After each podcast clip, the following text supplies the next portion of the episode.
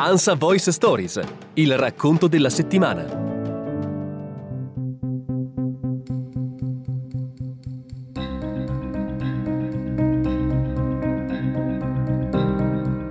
L'inizio della fine è una telefonata. 7 minuti e 10 secondi prima dell'impatto che segnerà per sempre il destino della Costa Concordia. Sono le 21.38 del 13 gennaio 2012, un venerdì il cielo è sereno, al ristorante Milano al ponte 4 della nave migliaia di persone stanno cenando. Il comandante Francesco Schettino è arrivato in plancia di comando da pochi minuti. Questo è il racconto del naufragio della Costa Concordia, attraverso le voci di chi, quella notte, era in plancia di comando. Parole, allarmi, comunicazioni radio registrate dalla scatola nera, un susseguirsi di ordini confusi e bugie, un pezzo di storia che finirà agli atti del processo.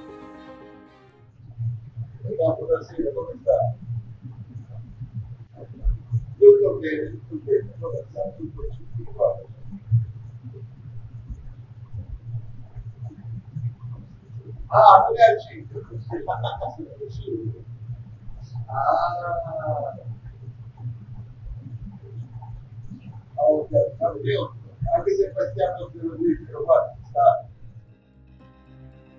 Il comandante con cui parla Schettino è Mario Palombo, un personaggio al Gigio. È stato comandante delle navi Costa per anni e ora si gode la pensione, ma l'inchino non è per lui. In plancia c'è anche Antonello Tievoli, il metre della Concordia. Anche lui è del Giglio Casa sua è a cento passi dal porto e gli scogli delle scole, quelli su cui finirà tra poco la nave, sembra quasi poterli toccare tanto sono vicini. Quella sera, alla finestra, c'è sua mamma, Mamiliana. Antonello l'ha chiamata poco prima. Mamma, stasera passiamo. Lo racconterà la donna stessa al processo. La mia finestra rimane un po' nascosta e non vedevo subito la nave. La sera del naufragio vidi le luci che si spensero, una cosa diversa dal solito.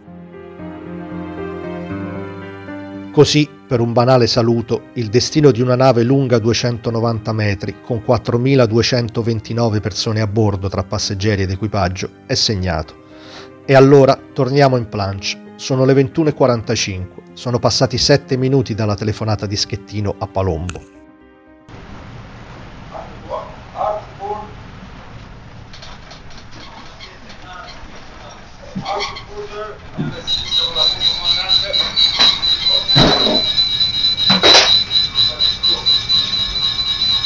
vedo le vostre strade a chiudo le vostre strade a bocca, dillo tutto.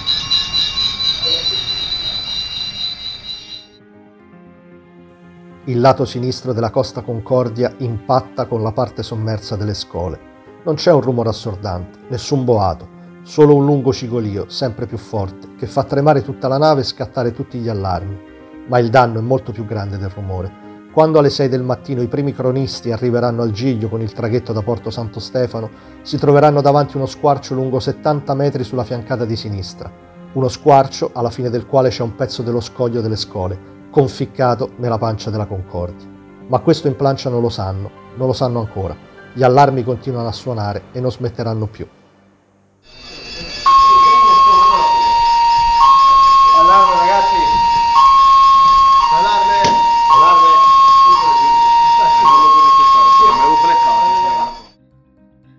La nave è al buio. L'impatto ha fatto saltare i generatori di corrente. Mentre migliaia di passeggeri si chiedono cosa stia accadendo, alcuni ponti più in basso, quelli riservati ai locali tecnici e all'equipaggio, si comincia a capire l'entità del disastro. E non ci vuole molto a comprendere che la Concordia ha urtato contro qualcosa. Il comandante Schettino lo sa, tanto che chiede quale sia il punto al suo direttore di macchina. Ma dove? Ma dove?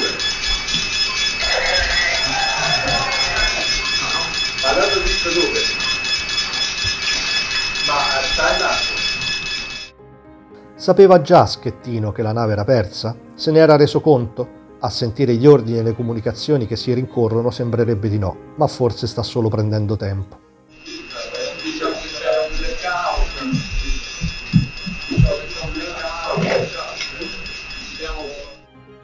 È la prima bugia, perché è vero che la luce non c'è più a bordo della nave. Ed è vero che non sono partiti i generatori di emergenza, nonostante siano già passati quasi 10 minuti dall'impatto. Ma non è certo un problema tecnico, come si sterrà tra poco l'annuncio che viene diffuso in tutta la nave. Signore e signori, attenzione prego, signore e signori, attenzione prego, vi parlo a nome del comandante. La situazione è sotto controllo, abbiamo avuto un problema tecnico ai generatori della nave, c'è stato un blackout, ripeto, un problema tecnico alla, ai generatori, un blackout, i tecnici stanno lavorando all'inconveniente, i tecnici stanno lavorando all'inconveniente per ripristinare le funzioni della Costa Concordia, vi daremo ulteriori informazioni appena possibile. Ripeto, vi parlo a nome del comandante, mantenete la calma, la situazione è sotto controllo, c'è stato un piccolo inconveniente al sistema elettrico della nave, stiamo lavorando al problema tecnico, vi daremo informazioni non appena possibile. Grazie. Situazione sotto controllo, mantenete la calma, c'è stato un piccolo inconveniente tecnico. Non è così, bugie. La nave è già alla deriva, non funzionano i motori, non funziona il timone. In sala comando ormai lo sanno, ma la priorità è tranquillizzare i passeggeri. Perché intanto, negli immensi saloni della nave, dove fino a pochi minuti prima era tutta una festa, si cenava, si brindava, si rideva, è esploso il panico. I sopravvissuti ricordano tutti la stessa cosa. Prima il rumore, poi centinaia di piatti che cadono e si rompono, poi il buio. Il personale di bordo sembra non avere già più il controllo. In plancia forse non hanno ancora capito che la situazione è irrecuperabile, ma il problema principale resta sempre lo stesso, far star buoni i passeggeri. Allora, dobbiamo dire all'equipaggio nostro, tutto il crew, di andare via questi cazzo di life jacket e di tranquillizzare i passeggeri, i deficienti. Bugie, ancora bugie, ma alle 22.26 41 minuti dopo aver preso lo scoglio, finalmente qualcuno comincia a dire la verità. Siamo, siamo, siamo in una via d'acqua, siamo, siamo valutando, valutando galleggiare, siamo in via d'acqua e stiamo andando in Dico, fa male di volo, abbiamo, stiamo valutando la via d'acqua da in contatto con la Costa Concordia c'è la Capitaneria di Porto di Livorno. Non è la prima comunicazione radio di quella sera, ma è la prima in cui da bordo ammettono che sta entrando acqua nella nave. Altro che piccolo inconveniente tecnico. Ormai lo sanno quello che è accaduto e sanno anche che cosa lo ha provocato. La scatola nera registra tutto.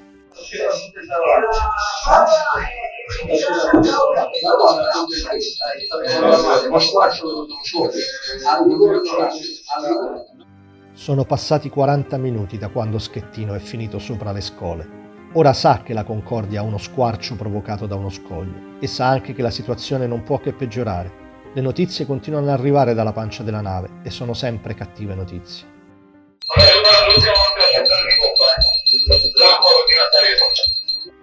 Non c'è più tempo, anzi, il tempo è già scaduto da un pezzo. Le bugie sono finite.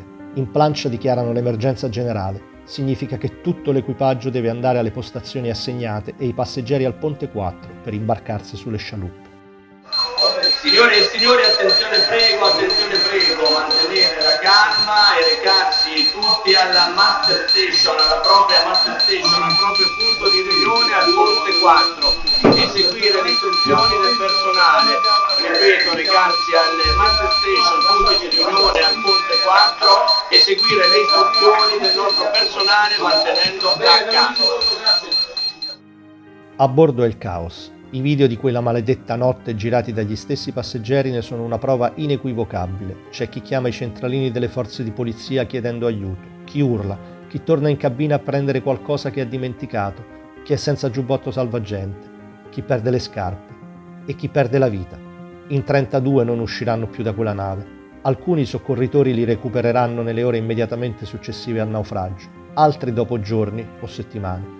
Per Russell Rebello, un cameriere indiano che quella sera non era in servizio perché stava male, addirittura anni, quasi tre. Il suo corpo lo ritrovano quando la nave è già a Genova per essere smantellata. A questo punto della storia sono però ancora tutti vivi. È una corsa contro il tempo. Andate avanti con le zattere mano a mano, continuate a tiro e andate, andate in automatico avanti avanti. L'evacuazione prosegue. Ora però cambiamo prospettiva e andiamo in mezzo al mare. Lasciamo la plancia della Concordia al suo destino e saliamo sulla motovedetta 104 della Guardia di Finanza di Porto Santo Stefano. È la prima ad arrivare al Giglio e a trovarsi davanti quell'enorme nave spiaggiata. Ai militari la situazione appare subito chiarissima. Riprendono tutto con una telecamera. Eh, noi qua abbiamo la pasta con che va a fondo. Dimmi. Va a fondo. No, non è così, perché in realtà nel disastro qualcosa non va storto. Anzi, dopo aver impattato con le scole, la Concordia, spinta dal vento di Crecale, ruota su se stessa e va a fermarsi a due passi dalla punta della Gabbianara. Lì c'è uno sperone di roccia poco profondo ed è lì che la nave, inclinata di 90 gradi, finirà per appoggiarsi. È quel minuscolo pezzo di roccia, è solo quello che impedisce al gigante di andare a fondo con oltre 4.000 persone. 100 metri più in là e la Concordia e il suo carico di vite sarebbero state inghiottite dal mare. Ma questo a bordo nessuno lo sa, anche se è ormai chiaro a tutti che bisogna lasciare la nave il più velocemente possibile.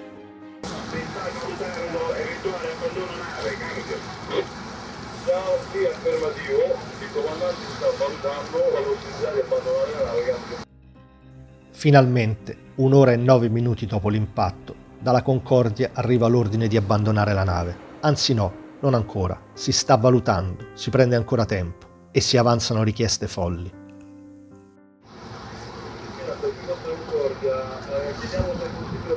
un cavo perché poi si può andare No, ho detto sì. un cavo per rimorchiare la nave. Un cavo, come se dalla sala macchine non avessero detto in tutti i modi che la nave era persa, come se non stessero entrando tonnellate d'acqua, come se la priorità di Schettino fosse, ancora, proteggere la propria carriera Ragazzi, non è semplice abbandonare Pensa sì. devi abbandonare le gente. Ma mica dico per voi, è per il comandante. Eh? È, è, è, la fine Schettino sta scontando in carcere una condanna a 16 anni. Al processo ha ammesso di aver sbagliato la manovra, ma ancora oggi continua a sostenere di non aver abbandonato la nave. Con una scusa urlata al mondo per cercare di spiegare perché non fosse in plancia di comando quando c'erano ancora migliaia di persone, che è un'offesa al buon senso e alle vittime di questa tragedia. Sono scivolato su una scialuppa. Sono scivolato.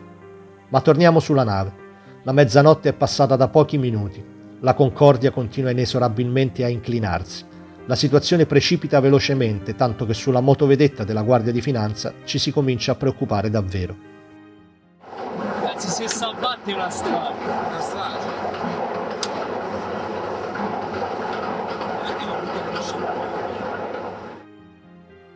I militari capiscono che non c'è più tempo. Nel buio della notte appaiono centinaia di piccole luci. Sono quelle sui giubbotti salvagenti dei passeggeri che si aggirano sul ponte 4 della nave per cercare di salire sulle scialuppe. È saltata la linea di comando, sono saltate le procedure d'emergenza, ognuno è solo con se stesso. Ma guarda che qua qualche macello sta a fare. Illumina in alto! Illumina in alto! In alto, in alto la nave! In alto la nave, chi ci sta? La nave! Mario Pellegrini quella notte era il vice sindaco del Giglio. Dall'isola ha preso una barca e ha raggiunto la Concordia. È il primo a salire a bordo. Ha aiutato ad evacuare centinaia di persone, una decina le ha letteralmente strappate dai pozzi neri che erano diventati corridoi. Ho pensato spesso in questi anni a quei momenti, se avessi fatto tutto quello che potevo. Alla fine mi sono detto che sì, non potevo fare di più. Mario ricorda tutto, è lui a raccontare il macello che i finanzieri vedono da bordo della motovedetta. Le scarpe erano centinaia, fluttuavano nell'acqua. E mi ricordo le mani segate dalle corde usate per tirare fuori le persone, la paura negli sguardi vuoti dei passeggeri, il terrore nei volti dei bambini indifesi e il rumore dell'acqua che entrava. Come un fiume che sta arrivando, è lontano, non lo vedi, ma sai che c'è sta insabbiata. Oh, attenzione Nico, sta cadendo là, vicino, Nico. Sta cadendo la sciaruppa. Digli che stiamo andando, stiamo però, andando eh, non che mi viene addosso qualcun altro, eh. Anche Ennio Aquilino è uno dei primi a salire a bordo. È un vigile del fuoco, è il capo dei pompieri di Grosseto. Quando ho visto la Concordia per la prima volta non potevo crederci, racconta. Mi sono detto, e ora che facciamo? Cercavamo la linea di comando, ma non c'era, era saltato tutto. I pompieri però sapevano che la nave sarebbe potuta andare a fondo quello che faceva paura è che non c'era un piano B, dice ancora Ennio. Saremmo andati giù con lei. Non avremmo potuto far nulla. Salendo avevamo sposato la sorte di chi era lì sopra. Ripensandoci dopo, la sensazione era come quella che devono aver provato i pompieri entrati nelle torri gemelle. A noi è andata meglio. Dalla motovedetta della Guardia di Finanza vedono salirli i primi soccorritori e vedono un lungo serpentone di persone che dalla scaletta di poppa cerca di raggiungere le motovedette. Sembrano tante piccole formiche. Ferma Igor, ferma.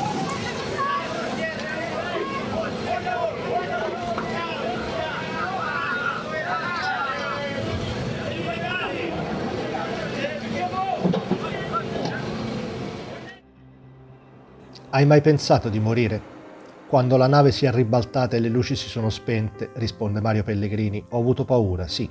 Mi sono detto Mario, tieniti e aspetta che passi l'acqua, poi nuota verso quello spazio tra le scialuppe e spera. Per i primi naufraghi, quelli che sono riusciti a salire sulle scialuppe, che già sono state calate, l'incubo è finito. Sono già sul molo del Giglio, infreddoliti, impauriti, ma salvi. La maggior parte dei passeggeri e dell'equipaggio, però, è ancora a bordo.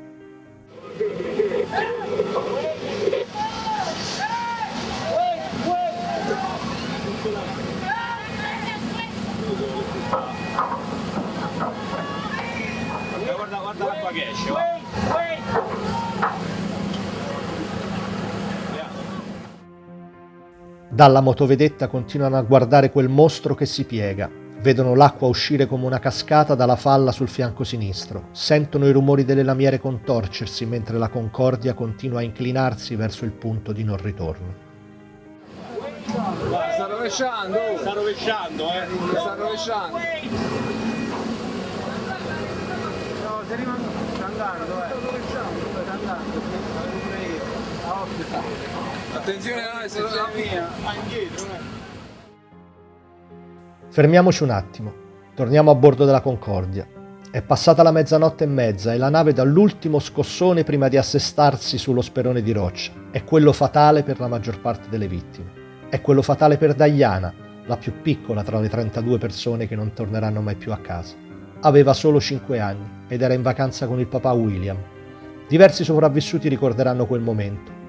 La piccola e il papà erano insieme a tanti altri che cercavano di scalare i corridoi per arrivare sul lato sinistro della nave, visto che dal lato di dritta non era più possibile fuggire per via dell'inclinazione. Quando è arrivato l'ultimo scossone, Diana ha perso la presa ed è stata risucchiata dall'acqua verso l'abisso, con il papà che l'ha seguita nel tentativo di recuperarla. I loro corpi li hanno ritrovati il 22 febbraio, oltre un mese dopo il naufragio, sulle scale di collegamento tra il ponte 3 e il ponte 4. Sta inclinato, sta inclinato. Ma non vedi quanto è uscito il carro? Quella era... eh, Era sotto. Era Questi che ho inquadrato io. 10 minuti fa. Quelli che sta aumentando è l'inclinazione. Sta inclinato, sta proprio a piegare. Per chi si trova ancora a bordo nel lato di dritta della nave non c'è più scampo. Una volta evacuati tutti i naufraghi, i soccorritori troveranno solo tre sopravvissuti, una coppia di sposini coreani e Manrico Giampiedroni, l'hotel manager della nave, recuperato 36 ore dopo il naufragio. E Schettino? Che fine ha fatto Schettino? Negativo, il comandante della nave non l'ho sentito e non l'ho visto. Mi hanno detto che stava dirigendo a terra su una scialuppa, cambio. I cronisti arrivati al Giglio lo troveranno all'hotel Bahamas dove si era fatto dare dei vestiti asciutti. Guardava una mappa dell'isola e ripeteva: Quegli scogli non erano segnalati. L'ultima bugia, perché le scole sono segnate anche sulle mappe che danno ai turisti per il giro dell'isola in barca. Questi dieci anni sono volati via, ma a me sembra ieri che sono arrivato sul molo, riflette Kevin Rebello. Il fratello di Russell è un ragazzo che non ha mai fatto polemiche, non ha mai accusato nessuno.